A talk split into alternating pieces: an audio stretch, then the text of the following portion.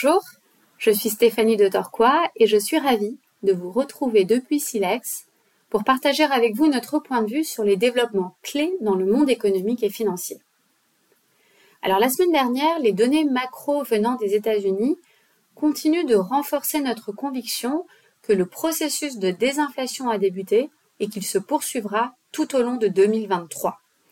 En effet, les indices des prix à la production qui mesurent l'inflation des produits vendus au moment où ils quittent le producteur et qui sont souvent considérés comme des indicateurs avancés de l'inflation, ont ralenti en octobre à un niveau nettement inférieur aux attentes, confirmant le signal positif de la baisse de l'inflation en octobre et corroborant le message de la plupart des indicateurs avancés.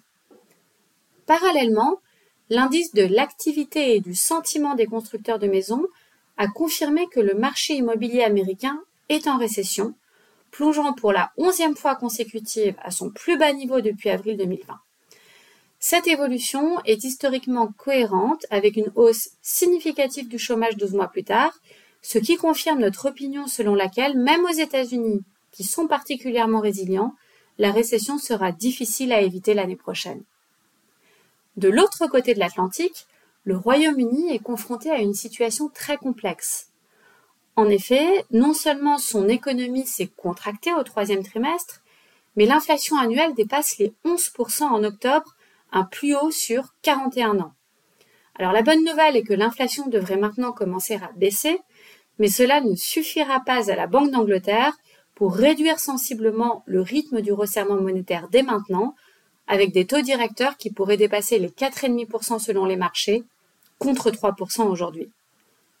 Dans ce contexte, eh bien, le budget d'automne du gouvernement britannique annoncé jeudi dernier a, comme prévu, remplacé la proposition d'assouplissement budgétaire massif il y a deux mois à peine par un resserrement significatif.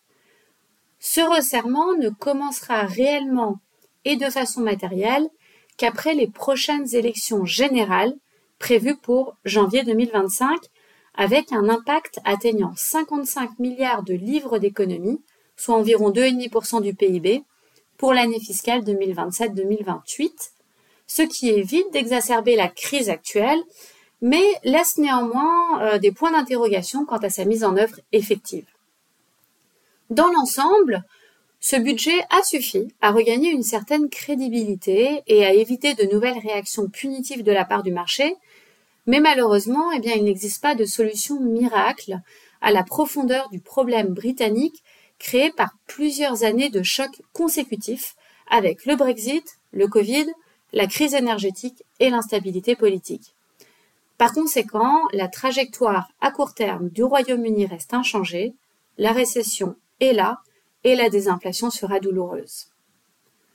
En ce qui concerne l'allocation, nous ne changeons pas de positionnement stratégique à ce stade. Le rallye de fin d'année du marché actions auquel nous nous attendions est proche de la fin et nous conservons une position fondamentalement sous-pondérée avec une préférence pour les stratégies de qualité et de faible volatilité. Le point bas final de ce marché baissier devrait être atteint l'année prochaine, avec le creux des données macroéconomiques et l'approche des premières baisses de taux des banques centrales.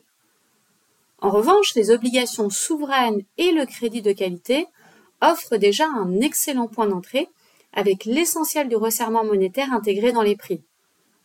Enfin, nous avons une forte conviction sur les obligations convertibles en deux mille vingt-trois qui sont idéalement placées pour profiter de la baisse des taux tout en étant déjà positionnées pour une reprise plus structurelle des actions plus tard dans l'année.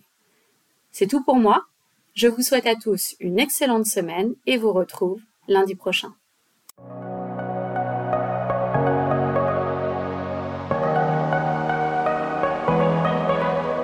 Ce document audio est exclusivement conçu à des fins d'information et son contenu n'a pas de valeur contractuelle.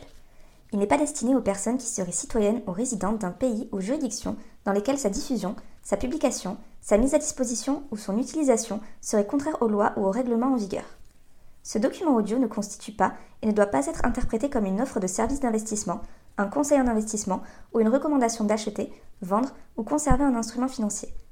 Les données chiffrées, commentaires et analyses figurant dans le présent document audio reflètent le sentiment de Silex sur les marchés, leur évolution, compte tenu du contexte économique et des informations possédées à la date d'enregistrement du document audio et ne saurait toutefois constituer un quelconque engagement ou garantie de la part de Silex. Ils peuvent ne plus être pertinents au jour où il en est pris connaissance. Tout investissement en instruments financiers comporte des risques, notamment de perte de capital, et tout investisseur doit prendre toute décision d'investissement au regard de sa situation personnelle et patrimoniale, indépendamment de Silex, et en s'entourant au besoin de tout avis ou tout conseil spécialisé. À défaut d'indications contraires, les sources d'informations sont celles de Silex. Silex se réserve le droit de modifier à tout moment le contenu et les termes de ce document. La politique de traitement des données est disponible sur le site internet de Silex. Tout droit réservé.